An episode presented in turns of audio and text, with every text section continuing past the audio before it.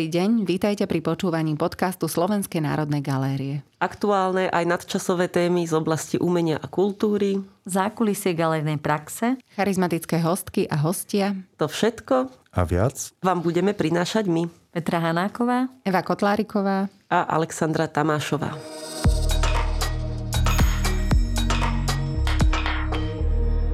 Milé posluchačky a posluchači, ahojte, dobrý deň. Vítam vás pri ďalšom dieli podcastu Slovenskej národnej galérie, ktorom je našou témou queer identita a queer umenie. V súčasnosti táto téma rezonuje v spoločnosti rôznymi spôsobmi. Na jednej strane máme problematiku práv LGBT menšiny, je to téma, ktorá je častokrát zneužívaná zo strany politických alebo cirkevných subjektov, kde je táto téma takou akoby emotívnou rozbuškou, ktorú používajú niektorí politici na získanie väčšej moci, na ovplyvnenie verejnej mienky, na nejaké možno takéto vlastné ciele a vieme, že registrované partnerstva ani možnosť adopcie detí pre LGBT ľudí u nás na Slovensku stále nemáme uzákonené. Na druhej strane ale v rámci umeleckého sveta sa zdá, že queer identita je in a že je dokonca výhodným a dobre predajným artiklom, ktorý zaručí dielam pozornosť. A dokonca zlé jazyky alebo zlomyselné jazyky hovoria, že niektorí umelci a umelkyne s týmito témami pracujú až vypočítavo a že táto téma môže prekryť celkovo slabšiu kvalitu diel. Uvidíme, budeme sa o tom rozprávať s našimi dnešnými hostiami aj o témach ako, alebo o otázkach, čo je to vlastne kvír umenie, čo dnes znamená na Slovensku byť kvír človekom, respektíve kvír umelcom, či je to výhodou alebo naopak prekážkou na ceste k umeleckému úspechu. A ja som si pozvala teda dvoch veľmi zaujímavých umelcov aj ľudí, ktorí sú zároveň obidvaja gejovia. Je to Maroš Rovňák a Andrej Dubravský. Vítajte. Ďakujeme. Ďakujem za pozvanie. Na úvod by som vás trošku predstavila, takže Maroš Rovňák je multimediálny a interdisciplinárny umelec. V roku 2002 absolvoval štúdium na Vysokej škole výtvarných umení. V tom istom roku sa stal finalistom ceny Oskara Čepana. Aktuálne už 14. rok pôsobí ako riaditeľ Stredoslovenskej galérie v Banskej Bystrici, kde aj žije. Takže ešte raz vítaj Maroš, ďakujem, že si prišiel. Ďakujem aj ja. No a Andrej Dubravský absolvoval malbu na VŠV v roku 2013. Do ceny Oskara Čepena sa zatiaľ neprihlásil. Uvidíme, či sa ešte tak stane. A je to jeden z našich najúspešnejších súčasných maliarov, ktorý žije striedavo v Rastislaviciach a v New Yorku. Áno, ďakujem za pozvanie, pozdravujem všetkých poslucháčov. Na úvod by ste nám možno mohli povedať tak stručne, že ako sa teraz máte, čím žijete, čomu sa venujete. Nechce začať ty, Andrej? Môžem. Ja som teraz dva mesiace v Bratislave, pretože som vlastne dva roky v kuse bol v Rastislaviciach bez nejaké prestávky a teraz uh, tu tak trošku zimujem. Vlastne 4 dní som v Bratislave, 3 dní som v obci a malujem veľké obrazy v dočasne prenajatom ateliéri v Bratislave a užívam si to veľmi. Takže tento mm-hmm. rok si vymenil ten New York za Bratislavu, dá sa povedať. V podstate som tak privymenil v tejto chvíli, lebo mám jednu uh, výstavu vlastne v Nemecku. 8. apríla sa otvára uh, v múzeum v, v Bensheime a tam vlastne sa mi to neoplatí odísť do New Yorku a takže malujem vlastne, sústredím sa na túto výstavu aprílovú. Super, tak držíme palce. Ďakujem. Nech sa dobre maluje, nech výstava dobre dopadne. Hm. A ty, Maroš? Tak ja vlastne okrem uh, pracovných povinností, teda u mňa v práci v Stredoslovenskej galérii, pripravujem takú skupinovú performanciu. Nesúvisí to s našou dnešnou témou. Je to vlastne performancia venovaná pamiatke Martiny Kušnírovej, a, a ktorá by mala mať premiéru 16. marca v záhrade CNK v Banskej Bystrici. Takže si tiež zaneprázdnený aj tvorivými činnosťami, tak to je super. Áno.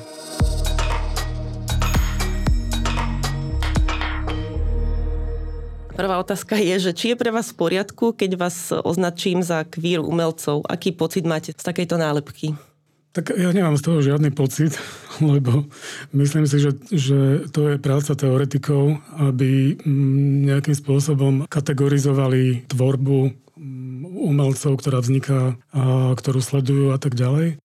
Je, je to zároveň ale aj o tom, že ja nemôžem povedať, že by som sa venoval vo svojej tvorbe len tejto téme. Áno. Práve, že dá sa povedať, že o mnoho intenzívnejšie som sa aj venoval do nejakého roka 2010 a potom možno, že skôr už iba v nejakých náznakoch e, sa, sa takáto téma objavovala, ale už nie programovo. Ja smerujem možno aj k tomu, že Jasné, že jedna vec je, že ako vás e, popíšu alebo analýzujú teoretici, tam na to človek ako keby nemá úplne dosah, ale skôr ma zaujíma, že ako sa vy sami cítite v spojitosti s týmto pojmom, že či je to označenie pre vás nejakým spôsobom lichotivé, či ste s ním stotožnení, či to považujete za možno nejakú výhodnú, výhodné marketingové označenie, alebo či naopak máte obavu, že by sa mm, tým oklieštili možné interpretácie vašej tvorby a, a vyslovene nechcete sa takto zaraďovať. Ja som si prešiel rôznymi fázami. V rámci tohto osobného svojho vývoja k týmto pojmom alebo uh-huh. k tomuto onálepkovaniu mňa a môjho umenia. A bolo to veľmi rozmanité.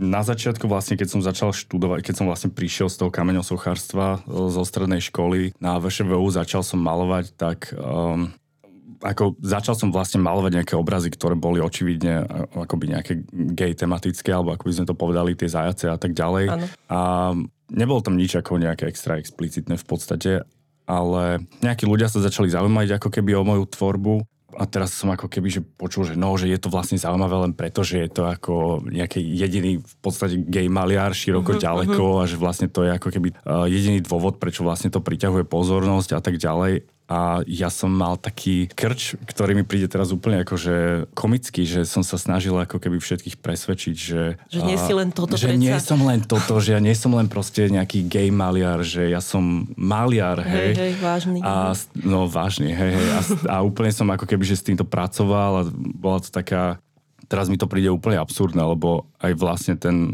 pohľad aj kritickej verejnosti alebo aj širokej verejnosti sa proste nejak zmenil za tých 10 a viac rokov, ale je to také akože smiešne, že keď niekto si myslí, že kvôli tomu, že je to queer, že je to trendy, že mne alebo nejakým iným umelcom, ako keby, že to môže z dlhodobého hľadiska ako keby nejak pomôcť niečo uh-huh. predať, alebo to, to si väčšinou hovoria takí akože nešťastníci a hejteri, ktorí naozaj, že si možno nevedia vlastný neúspech e, odôvodniť ako keby, že ničím Aha. iným, že oni si hovoria, že ja som akože biely muž, heterosexuálny a preto nikto nemá záujem o moje diela, Áno, ale rozumiem. väčšinou ten nezáujem o tie akože diela toho bieleho heterosexuálneho muža je preto, že tie diela sú akože nie, nie, nie, nie až tak mm, zaujímavé. Mm, nie je zaujímavé, ale nie sú zaujímavé, sú možno zaujímavé, sú možno nezaujímavé proste formou alebo nejakým iným druhom Hej. obsahu. Ako... Čiže myslíš si, že ten úspech vlastne nezávisí od nejakej konkrétnej témy, ale jednoducho závisí naozaj od tej kvality nakoniec? Tak ideálne, keď sa to ako keby snúbi, samozrejme. Hej. Mňa zaujíma, že aký máte vy názor, alebo teda skúsme sa o tom porozprávať, že čo vlastne znamená e, ten pojem queer umenie. Či to je tak, že každý človek, ktorý, alebo teda každý umelec, umelkyňa, ktorý je gay, lesba alebo transrodová osoba a nejako tieto témy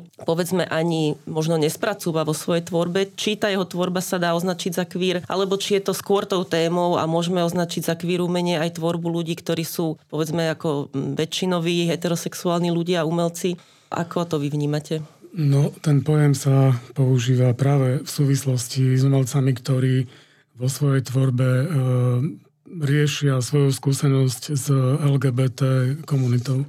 Čiže teraz ťažko povedať, e, že či by sme tam mohli zaradiť aj tých umelcov, ktorí sú heterosexuáli, ale tá téma je nejakým spôsobom, pre, je im nejakým spôsobom blízka, majú potrebu sa k nej vyjadriť ano. a tak ďalej. To ja neviem.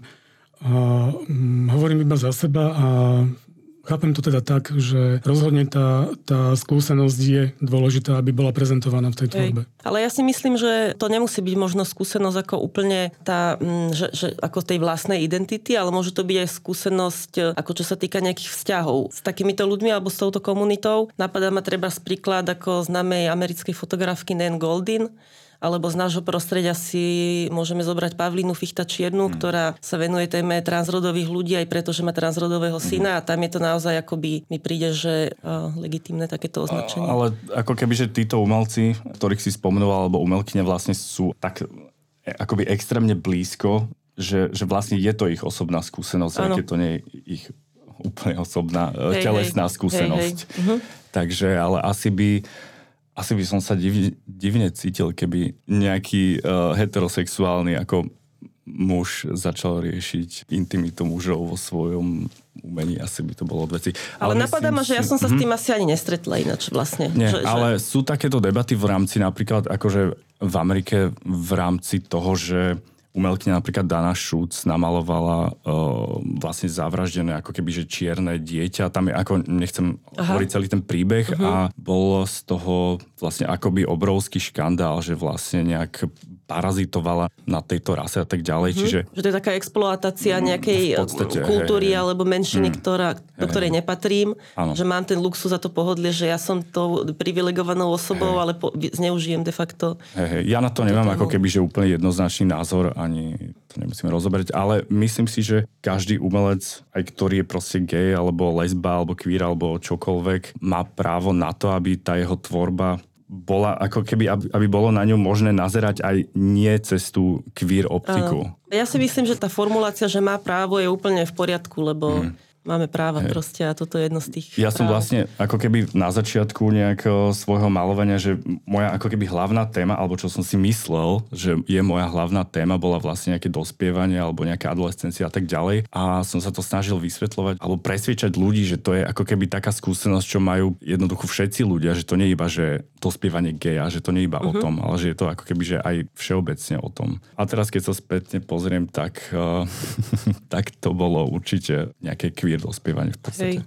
Ale myslím si, že to je možno aj otázka toho, že kde sa naša spoločnosť nachádza, že možno keď e, naozaj sa tá téma LGBT e, prestane ako keby riešiť ako niečo ako taká politická nejaká ako, mm. ako rozbuška, že keď sa to proste tá queer identita normalizuje a naozaj tu budeme mať e, aj povedzme povolené sobaše, adopciu a tak ďalej a už to nikto ako keby nebude vnímať ako niečo také akože iné v úvodzovkách, tak ani nebudeme sa musieť baviť o tom, že či tá tvoja skúsenosť dospievania je nejaká špecifická alebo či to je proste dospievanie ako také, lebo de facto každý má inú skúsenosť, mm. že, hej, mm. že mhm. moje, moje možno dospievanie. No, ne, toto nechajme. Povedz o tvojom dospievaní. Ja som zvedavý.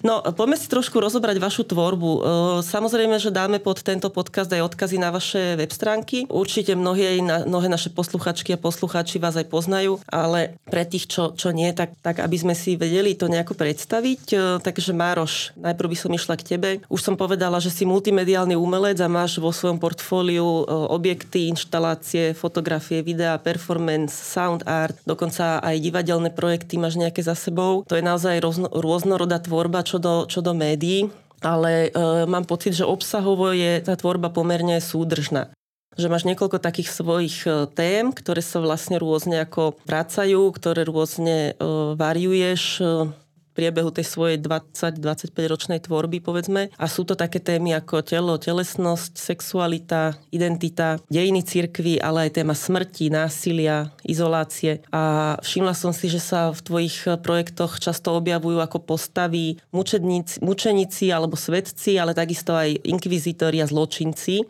Čiže mám pocit, ako keby, taká moja interpretácia je, že máš akoby takú metatému e, naprieč celou svojou tvorbou, ktorou je vlastne ľudské telo a jeho možnosť alebo nemožnosť e, slobodného fungovania, slobodného seba vyjadrenia. Že možno tou témou je tzv. politické telo, ktoré je teda telo, ktoré je definované zložitými mocenskými vzťahmi, v ktorých je nejakým spôsobom ukotvené alebo uväznené. Je to tak?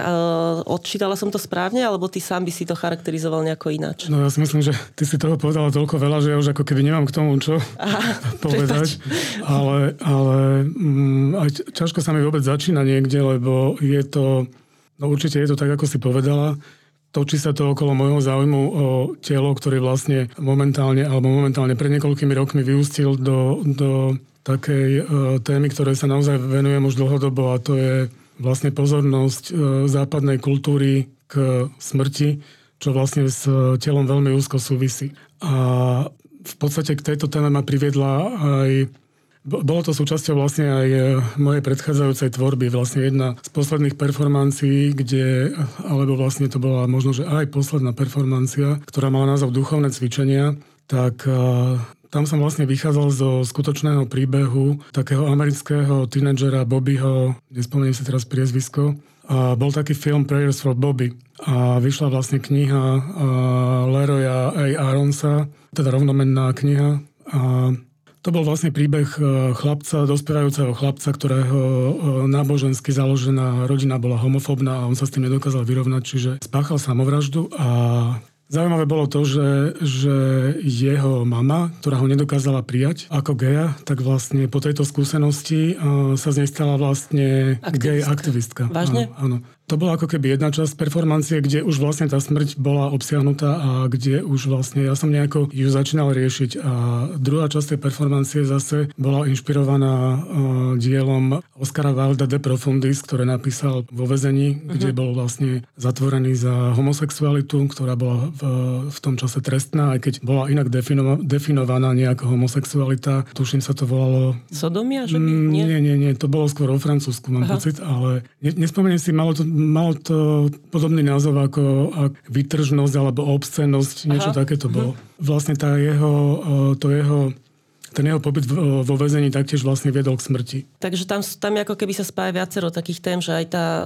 teda homosexualita, izolácia, pocit teda veľkej izolácie, nepochopenia a smrť. E, No, ty sa aj vo viacerých dielach venuješ kritike církvy, najmä v súvislosti teda s potlačaním práv LGBT ľudí. Vytvoril si napríklad známe dielo Korzety, s ktorým si, ktoré si vystavoval aj na výstave finalistov ceny Oskara Čepana, čo už je vlastne 20 rokov dozadu. To je také vyslovene akoby politicky motivované dielo, mám pocit. Vieš nám ho priblížiť trošku? No ja som chcel ešte predtým povedať, keď sme sa bavili o tom, že či uh, na nejaké queer témy reagovali aj heterosexuálni umelci, tak áno. A bolo to práve v roku 2001. Ja si teraz naozaj netrúfam sp- spomenúť, boli to traja umelci, ktorí, a neviem, či to neprebiehalo v Nitre, ktorí uh, práve reagovali na túto tému. Na, na tú ako keby neschopnosť akceptovať tie registrované partnerstva osôb rovnakého pohľavia, čo v podstate vtedy vyťahla, vyťahlo kresťansko-demokratické hnutie počas uhorkovej sezóny, keď neviem, či sa chceli lepšie zviditeľniť. Nebolo čím iným zaujať. Asi tak. No a vtedy tí umelci na to reagovali, takže určite by bolo dobre sa pozrieť. Je, je to určite spracované v niektorom profile. A predpokladám, že v tom, v te, aj vzhľadom na tú dobu, že to bolo skôr asi gesto nejakej solidarity, než snaha Určite. byť nejako ako Určite. zaujímavý sám o sebe. Takže tie korzety. Už sme teda povedali, že išlo o reakciu na túto o, politickú ako iniciatívu. Skús to úplne že opísať, ako to vyzerá, lebo, lebo naši všetci posluchači a posluchačky to asi nevideli. Tak sú to vlastne tri textilné objekty. Sú tam vlastne dva korzety, na ktorých sú aplikované výšivky, ktoré odkazujú na na ornáty, alebo teda na, na tie symboly, ktoré uh, sa používajú pri cirkevných obradoch. A jeden z tých textilných objektov je, je skutočná zvieracia kazajka, čo iba na vysvetlenie, keďže dneska už sa to asi veľmi nepoužíva, tak ne, nepochádza to od slova zviera, ale zvierať. Čiže uh, kde ten človek je vlastne naozaj zviazaný a bez e, možnosti pohybu a, a seba ubliženia zároveň, čo je ten prvotný zámer.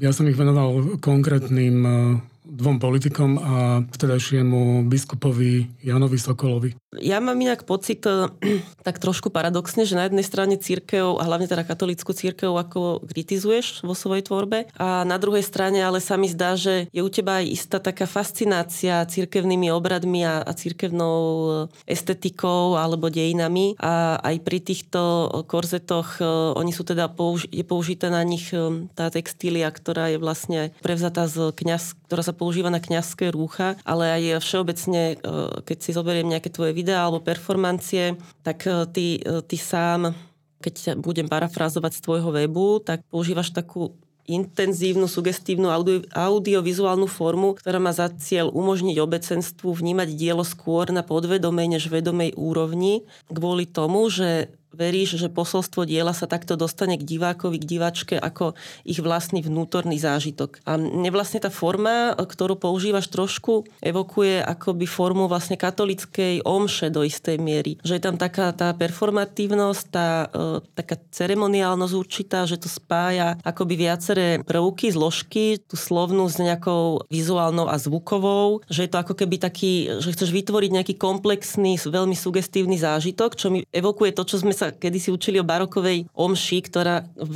teda mala za cieľ okrem iného ako poskytnúť tým návštevníkom kostola veriacím taký komplexný zážitok až, až skoro psychedelický alebo takého trošku zmeneného vedomia, kde sa oni ako keby dostali do nejakej inej reality. Vnímam tú analogiu správne, e, alebo je to iba už moja nadinterpretácia?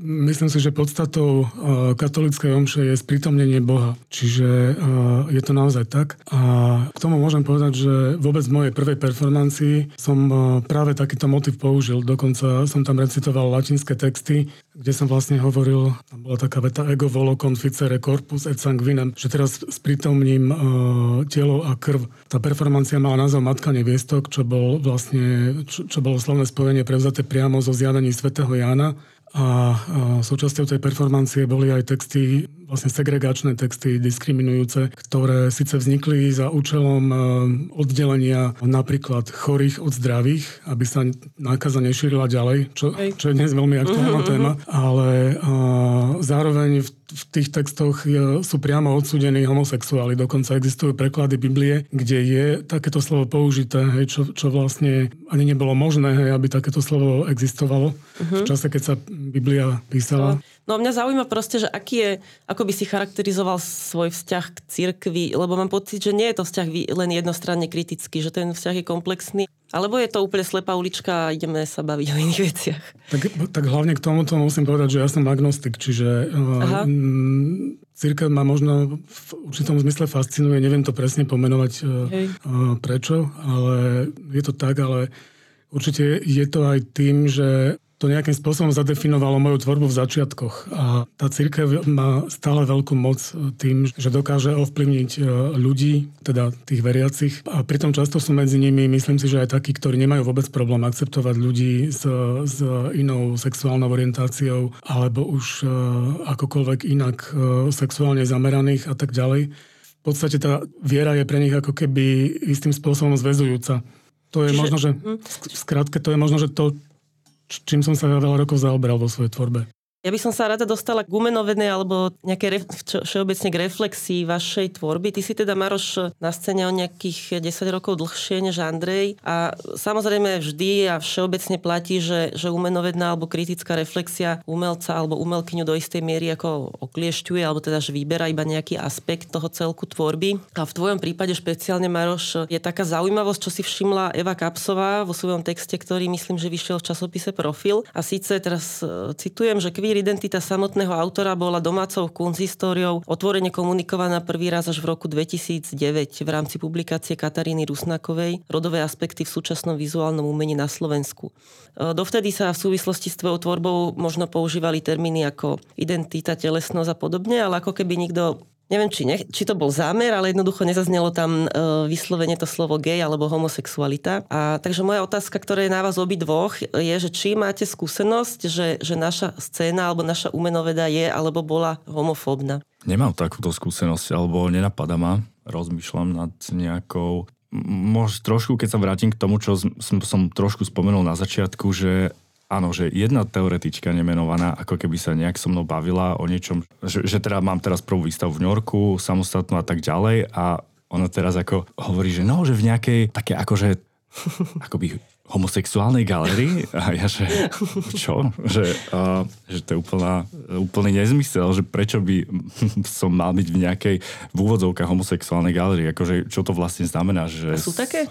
Nemyslí si, že sú také sú také, čo možno nejaké také suvenír gift shopy, akože čo predávajú uh, geom nejakých uh, holých chlapov pri západe slnka, akože do obývačky, tak také určite sú, ale sú také, ktoré predávajú holé baby akože do obývačiek. Uh, uh, to je ten istý level a o tom sa nemusíme baviť, ale mm, toto ma trošku tak akože tak zvláštne zasiahlo, že OK, nie je to homofobné, ale že prečo proste predpokladá, že musím nejaké ako špecifické gay galérie vystavovať a nie v nejakej akože dobrej galérii. A myslím, mm. že možno keby ste sa o tom nezbavili, že by ste si to vysvetlili a možno by ju aj mrzelo, že takú mm-hmm. hlúpejšiu formuláciu zvolila. Hey, hey, hey. Maroš, ty, ty teda si na tú scénu nastúpil na prelome 90. a 0. rokov. Možno, že tvoja skúsenosť je trošku iná, alebo? Nie, práve, že je, je v podstate rovnaká, lebo uh, tieto veci som začal riešiť ešte počas štúdia vlastne prvýkrát na prelome rokov 99 a 2000 v podstate. A práve vtedy ja som zaznamenal uh, veľmi pozitívne reakcie niekoľkých uh, teoretikov, ktorí vlastne takéto niečo vítali. Čiže... Hej. Tak to je fajn, to rada počujem. Dostaneme sa teraz trošku k Andrejovi, si, ho, si ťa trošku ro, rozoberieme. Ja by som povedala, že ak tu v tejto dvojci Maroš reprezentuje ten logos, tak ty si taký ten eros. Parafrazujem uh, svoju kolegyňu Petru Hanakovu, pretože Marošova tvorba je dosť založená na, na texte, na literárnej tradícii, na filozofii. Sú tie tvoje diela také technicky mm, komplexné, väčšinou to máš dosť dopredu premyslené, aj tá postprodukcia je pomerne náročná. Tá... A ja si len tak malujem poniky po Nie, počkaj. K tebe tiež pekne poviem, že ty si ten, ten živelný, taký super produktívny typ umelca, e, ktorý tvorí ako keby až z nutnosti a už len z povahy toho média, ktorému sa venuješ, vyplýva, že proste tá malba je akoby prirodzene takým viac bezprostredným médium, ktoré je viac performatívne, viac telesné. Samozrejme existuje aj nejaká analytická malba a podobne, ale mám pocit, že práve tá tvoja malba je taká skôr intuitív, bližšia k nejakej akoby intuitívnemu prístupu. Aj ty sám si mi to v jednom rozhovore hovoril, že máš občas až dokonca pocit, že maluješ v nejakom mierne zmenenom stave vedomia, že to tak cez teba akoby prirodzene ide. A zaujíma ma, že či, či aj tie témy, ktoré volíš, či k tebe tiež prichádzajú takto organicky, či sa vlastne mhm. celá tá tvoja práca vyvíja tak nejako intuitívne, mhm. prirodzene. Je to inak také zaujímavé ako keby kliše, ktoré vlastne čítame alebo ktoré vo vzduchu o maliaroch, ktorých tvorba je ako keby expresívna že sú ako nejaký divoký a strašne intuitívny a nejaký opak akoby racionálneho. Ako keby, že každý, kto sa možno venuje nejak hlbšie, ako keby takéto malbe, teoreticky alebo aj prakticky, tak vie, že vlastne to tak nie je, že ja som to mm, jasné, určite jasné. nepovažujem ako keby teba, ano, ako, ano, ako celok za, jasné, jasné, jasné. telesno intuitívnu mm-hmm. bytosť, len čo sa týka čisto tej tvorby. Samozrejme, chápem, že chápem. už ťa poznám mm-hmm. natoľko, že viem, jasné. že máš veľmi intelektuálne záujmy a že veľa čítaš a tak ďalej, že proste človek mm-hmm. je viac než len to jeho umenie, jasné, samozrejme. Jasné. Nie, ja, ja ti poviem, že aký je vlastne ten proces. Uh, ja si vlastne veľmi tak ako keby racionálne pripravím vlastne ten subjekt, hlavne ako, alebo ten objekt toho proste malovania, že čo budem malovať. Potom si vlastne pripravím, predmiešam nejaké konkrétne farby, že vlastne keď už ako keby idem na to, tak som pripravený. Že ako keď ideš neviem, cvičiť, pripravíš si tenisky, aj uh, tepláky, aj neviem Alebo čo. keď ideš možno hrať čo. ako hudobník, nie? By sme to mohli prirovnať, že... Ja som nikdy nehral, takže to neviem. Ale je, je to vlastne, a teraz ako keby, že ideš od napríklad, že malujem rok v kúse kohuty a teraz m, vlastne je to taký ako keby, že dosť racionálny výskum. Od uh, modro-rúžového kohuta na ďalší deň prejdem k uh, zeleno-rúžovému a teraz uh, robím si skice a tak ďalej. Aby, mm. A práve preto, aby vlastne ten výsledok vyzeral veľmi ľahko a expresívne a uh-huh. ako, že to prišlo len tak. Hej. Ale vlastne, že k tomuto sa nejak ako keby, že dosť racionálne vlastne aj po tej formálnej stránke dostávam. To je inak zaujímavé, tam vnímam aj analogiu možno aj s pracou ako e, teoretičky. Mám skúsenosť, že keď e, píšem nejaký text, tak na to, aby ten text pôsobil ako keby veľmi tak jednoducho a mm-hmm. prirodzene, že máte pocit, že veď jasné, veď to ináč ani nemôže byť, tak e, práve to je to ako keby najťažšie, hey, čomu hey, sa hey. prepracuješ cez dlhé akoby um, hľadanie a, a škrtanie a podobne, mm-hmm. že hľadanie tej najjednoduchšej, najprirodzenejšej formy. Je to akoby. tak. Už sme spomenuli, že teda si, že máš veľa takých, možno nie úplne explicitne erotických, ale určite gay, môžeme mm-hmm. nazvať, že gay námetov. Teraz e, neviem, či si už o tom hovoril, že či si mal nejakú obavu vtedy, že ako to bude prijaté, alebo či si do toho išiel úplne ako sebavedomo. A... Mm, vieš čo, ja som to mal tak, že ja keď som prišiel na VŠVU, tak uh, neviem prečo som si myslel, že vlastne z tej strednej školy, ktorá už bola ako keby dosť taká v podstate slobodná, otvorená, nemal som tam žiadne nejaké problémy ani s tým, že som gay, ani nič, ale skôr išlo o tú malbu, že vlastne teraz som prišiel na VŠVU a môžem že len malovať, že to bol vlastne taký splnený sen. Proste hneď som zobral veľké formáty a teraz mal som niekoľko, nie, inak to je veľmi zaujímavé, že niekoľko tém, ktoré som vlastne chcel malovať a tam medzi nimi proste bol, jedna z nich boli aj proste tie zajace a to sa odhrávalo nejak akože v nejakých kúpeloch a tak ďalej a to som konzultoval a som z toho vybral práve toto. A mal som vlastne taký pocit, ktorý v podstate bol aj pravdivý, že teraz už môžem slobodne malovať, slobodne sa vyjadrovať, slobodne. Proste som cítil ako keby tú slobodu všeobecnú, aj, aj maliarskú, aj, aj obsahovú, aj ľudskú, aj tvorivú, aj všeobecne. Čiže ja som sa vlastne, ani mi nenapadlo že by som sa mal nejak obávať, že Ježiš, ako mi tu príjmu nejaké gay obrazy a tak ďalej. Inak, čo je veľmi zaujímavé, tak uh, vlastne som študoval najprv u Ivana Čudaja a s ním vlastne sme sa bavili vlastne hlavne o formálnych nejakých znakoch tej mhm. malby, mm-hmm. akože ako namalovať dobrý obraz a tak ďalej, že vôbec sme nejak tie témy nerozoberali, čo považujem za vlastne za niečo pozitívne, lebo s tými témami ako keby, že každý si nejak pracuje v sebe sám, ale nikdy som necítil nič také, že reštrikcia alebo niečo. Raz mi povedal niečo také, že sme radi, že tu máme aj takého ako ty. Ale ja, som, ja vlastne dodnes neviem, že či to spadalo ako keby, že či sa to vzťahovalo k tomu, že akoby takého expresívneho maliara, ktorý vlastne bol iný ako tí ostatní Hej. študenti vtedy, uh-huh. alebo k tomu, že som gay, ale ja som si vlastne myslel celé roky, že ty myslel ako keby, že ten no, maliarský prejav hej, hej. a asi je to pravda. Je to možné. Uh-huh. Tak uh, treba zase povedať, že, že VŠVU je všeobecne ako taká dosť uh, liberálna, otvorená inštitúcia. Uh-huh. To by asi... bolo, keby umelecká škola nebola. Hej, hej. Uh-huh.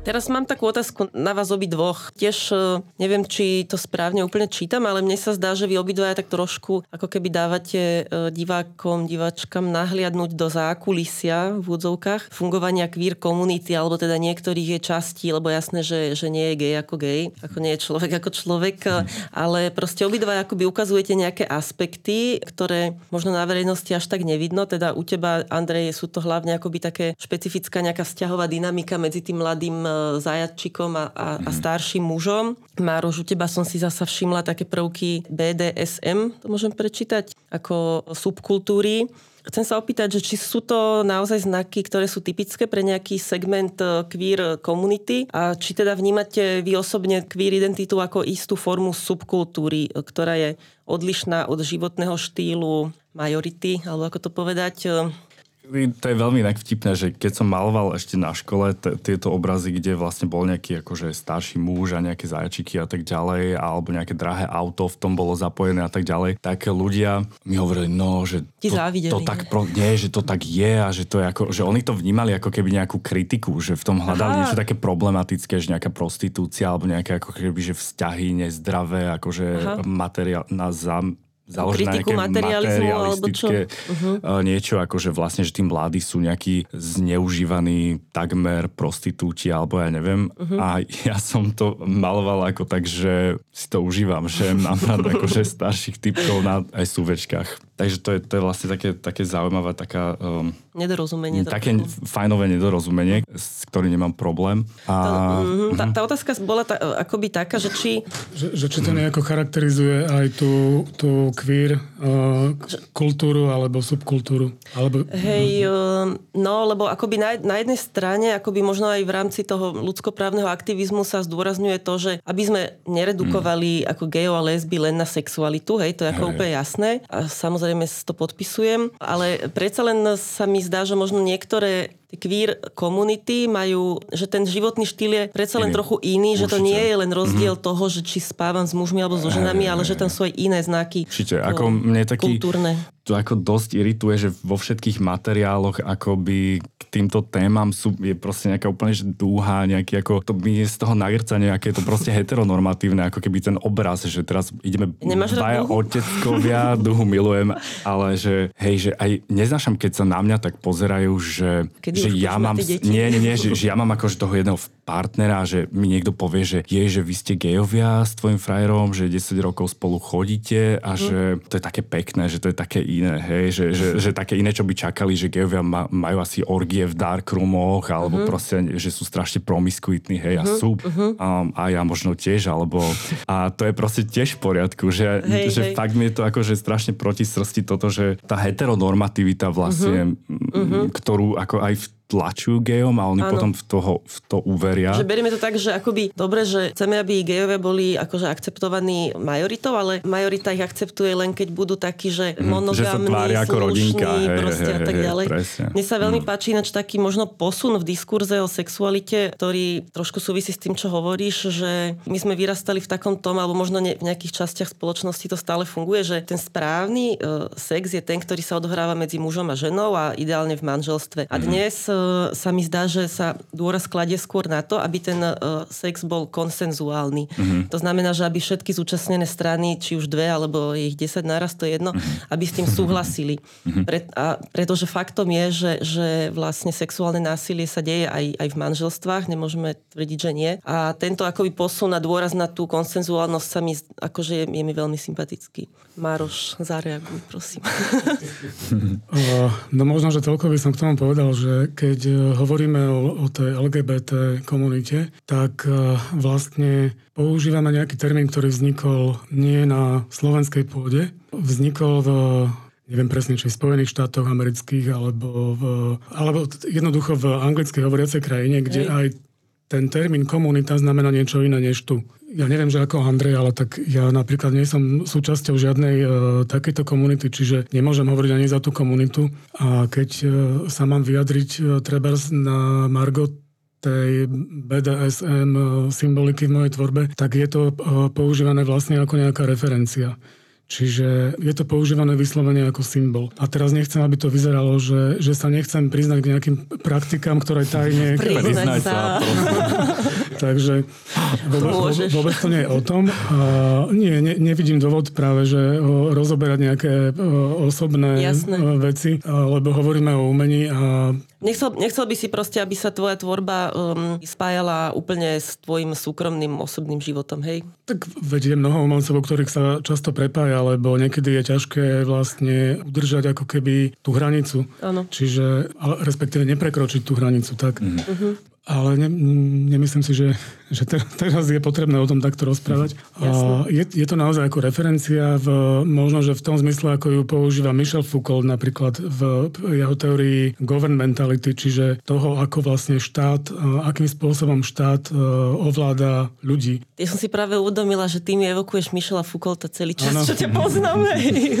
Čiže ako, ako vlastne uh, on upozorňoval na to, že ako fungujú rôzne inštitúcie ako nejaká predložená ruka moci. To no, je takáto referencia. No. Hej. Na Margo toho ešte, zapamätaj si Andrej, toho uh-huh pojmu komunity. Som tiež s tým mala trochu problém, lebo sa mi zdá, že komunita sú nejakí ľudia, ktorí spolu nejako sa poznajú a fungujú, ale som to konzultovala vlastne s Janou Jablonickou, ze Zulovou z iniciatívy Inakosť a ona mi povedala, že špeciálne v tomto kontexte je v poriadku hovoriť o komunite, aj keď je to akože roztru, mm-hmm. sú to nejakí roztrúsení ľudia, ktorých spája len, len toto. A ten fakt, že nemajú svoje akoby ľudské práva na tej úrovni ako majorita. Ja som na to reagoval tak iba preto, aby som upozornil na to, že nie je dobre vnímať mm, to tak, že, že táto komunita má také také praktiky, ktoré treba tá iná komunita nemá a tak Jasné. ďalej. Čiže uh-huh. iba, iba v tomto kontexte. Je to taký trošku tenký lad, lebo na jednej strane um, akoby riskujeme, že sa budete zdať ešte, alebo budú títo ľudia zdať ešte podivnejší, tým, tým akoby takým um, konzervatívnejším uh, členom majority. Na druhej strane ale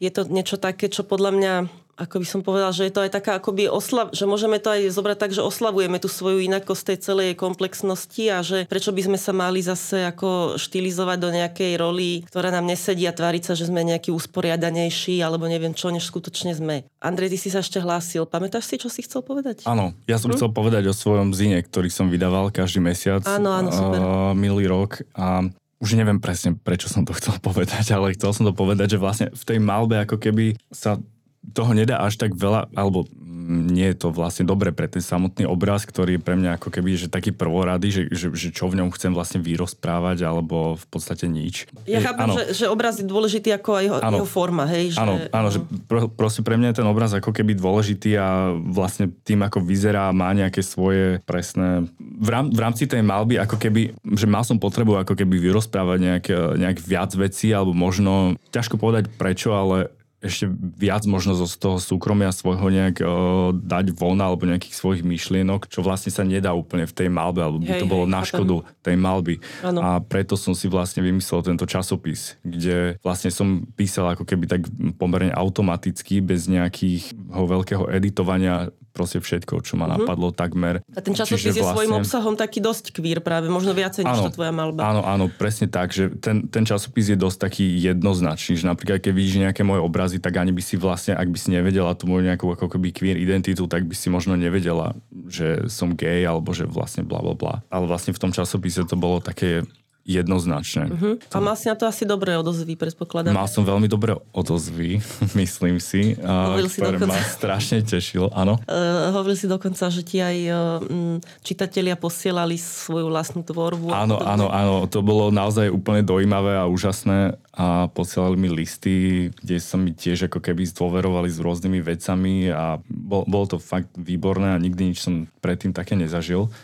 ako keby, že tie pojmy, že gay a queer a tak ďalej a že vlastne prečo to, podľa mňa veľa ľudí je z toho takých zmetených, že čo to vlastne znamená queer a aký je rozdiel medzi tým byť queer a medzi tým byť gay. Uh-huh.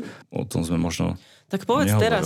Hej, no, áno, ja som... ja, ako, uh-huh. som si ušiel na seba. Ja, ja mám taký pocit, že ako keby to slovo gay je že je až možno také problematické v tom, že čo znamená ako keby, že byť v dnešnej dobe gay, mm-hmm. že čo si pod tým strašne veľa ľudí predstaví, alebo aj gejovia, že určitý nejaký špecifický výzor, aj nejakú ako keby, že proste nejaké svaly, málo chlpov a chodí na nejaké špecifické dovolenky a mm-hmm. nejaký, ako ja v, tým, v tom vnímam, vlastne keď sa povie gay, tak ja v tom vidím takú... stereotypy, hej? Áno, taký, taký stereotyp extrémny, hej, mm-hmm. akože taký konzumeristický proste nejaký stereotyp, mm-hmm. čo je možno môj problém, že ako keby ja to tak mm, vnímam a vlastne to queer ako keby zastrešuje všetky tie identity, ktoré do toho úplne nepasujú, že vlastne na, hlavne podľa mňa pre mladých ľudí je tento pojem ako keby, že dôležitý. Lepší. Mm. My sme sa ešte na začiatku bavili aj s Márošom o tom, že možno v súvislosti akoby s ľudskými právami a s aktivizmom je lepšie používať termín LGBT, ktorý je taký akoby neutrálnejší. Ale keď sa bavíme samozrejme o, o životnom mm. štýle alebo nejakom, nejakej estetike, tak je možno ten termín queer akoby o taký vhodnejší. Pod ten termín akoby queer spadajú aj ľudia s rôznou identitou, nie je to ako že cis men, že, a, ktorý je na mužov, ale je to aj čokoľvek iné. Ja som ešte chcela povedať, že aj ten, ako mhm. keby taká ten, ten stereotyp o, o gejoch sa tiež vyvíja, alebo mm-hmm. teda sú rôzne. Trebárs, myslím si, že v nejakom 19. storočí bol ten, ten gej vnímaný ako akoby taký mm, zženštilý, veľmi mm-hmm. zženštilý, ako, ako slabý v úvodzovkách mm-hmm. jedinec, ktorému chýba taká tá mužská nejaká síla a mm-hmm. energia, alebo čo, mm-hmm. nejaký testosterón. Potom ma napadá trebárs taký veľmi slávny, nie, že umelec, nejaký kresliar Tom of Finland, mm-hmm. neviem, či poznáte toto meno, Jasné. A on zase akoby v tých svojich e, porno, no neviem, či to je úplne pornografické alebo erotických ilustráciách stvárňoval e, takých tých, on vlastne vytvoril akoby ten vizuál takého toho ako námorníka, motorkára, mm-hmm. svalnatého, koženého, koženého svalnáča, hej. hej. Mm-hmm. Takže to je zase úplne iná akoby um, iný stereotyp zase ano. a samozrejme, že no, že tie stereotypy proste asi, mm-hmm. asi sa tomu úplne nevyhneme, že existuje veľa tých rodových stereotypov, ktoré hovoria o tom, že čo, čo, aká je správna žena, alebo teda čo patrí mm-hmm. k žene, čo patrí k mužovi. A tým sa dostávam aj k tomu, čo takej pointe, ktorá je podľa mňa veľmi dôležitá, že ja vnímam to kvír ako dobrý um, zastrešujúci pojem mm-hmm. pre hociakú ako keby identitu alebo prejav, ktorý je nie, nie heteronormatívny, mm-hmm. hej?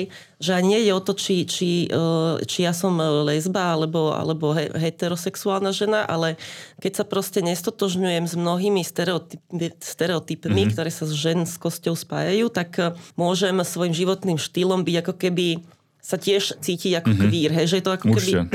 Príde mi, že je to taký veľmi Také ako... vyslobodzujúce. Um, že je taký inkluzívny označenie. pojem, mm-hmm. ktorom naozaj, nehovoriac ešte o tom, že sa dnes už upúšťa aj od binárnych um, opozícií, alebo teda takého rozdeľovania na dve pohľavia, že máme veľa ľudí, ktorí sa povedzme neidentifikujú ani ako žena, ani ako muž a identifikujú sa ako povedzme fluidne, že, um, ako rodovo fluidní Takže dokonca aj, e, to je taký ako keby ešte, ešte krok ďalej. A to je aj moja otázka, že ako vy vnímate treba tento fenomén. Lebo viem, že pre mnohých e, e, možno takých netradičných, ale konzervatívnych ľudí to môže byť problém, že možno niekto je taký, že je ako keby ešte schopný akceptovať povedzme transrodovosť, keď mm-hmm. sa niekto jednoznačne rozhodne pre zmenu pohľavia, mm-hmm. ale takéto, že si niekto len tak ako tancuje medzi tými mm-hmm. pohľaviami, alebo si nevyberá ani jedno, alebo je raz jedno a raz druhé, tak to je ako keby už e, príliš, hej. Mm-hmm. A viem, že aj v rámci samotnej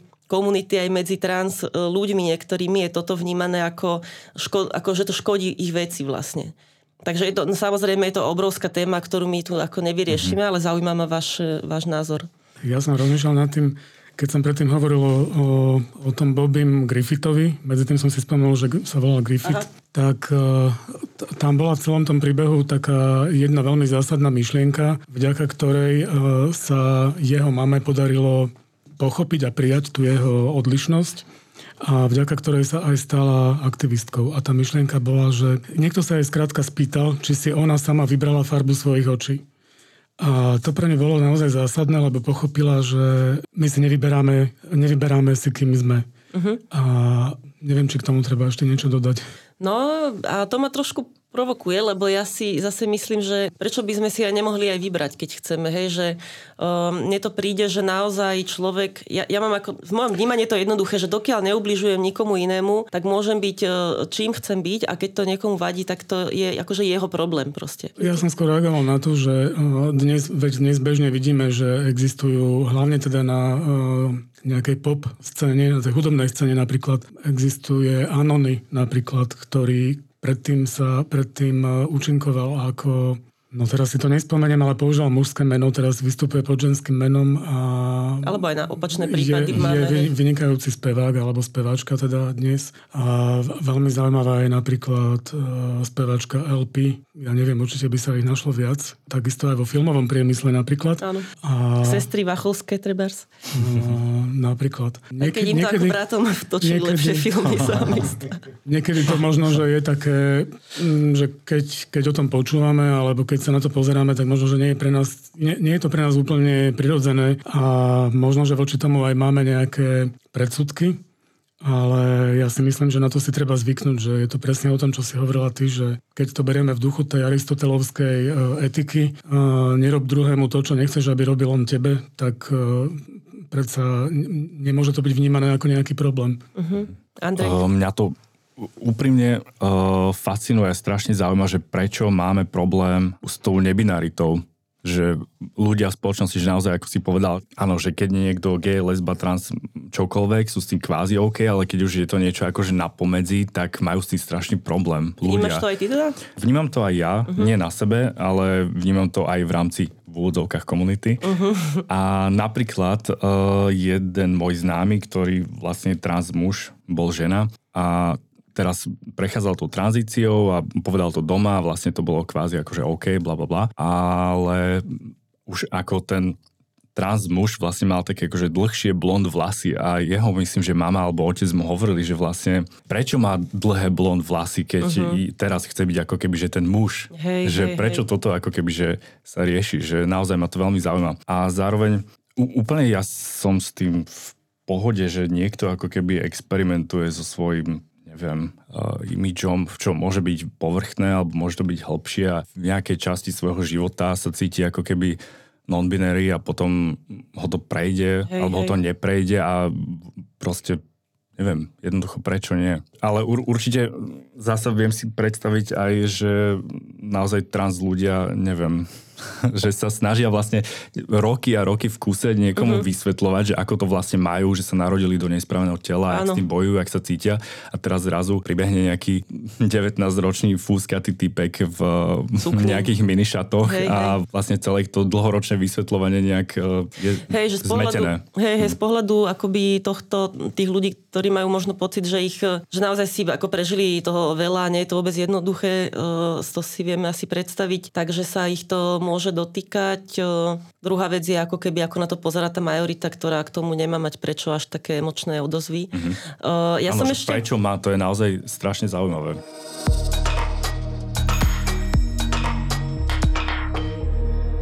Ja som ešte preskočila jednu otázku na teba, Andrej, ja mám pocit, že by to bola dobrá, možno dobre také uzavretie tejto celej debaty, ktorá sa chýli ku koncu. Chcela som sa opýtať na to, že ako vlastne okrem teda e, gejov alebo nahých mužov maluješ veľa, máš vo svojej vo svojej tvorbe veľa motivov súvisiacich s prírodou, teda mm. maluješ treba z kohutov, maluješ husenice, iných mys a vôbec tvoje ekologické cítenie je ako dosť cíti, teda dosť výrazné aj v tej tvorbe, aj v tom, ako sa celý prezentuješ. Aj v tom zine.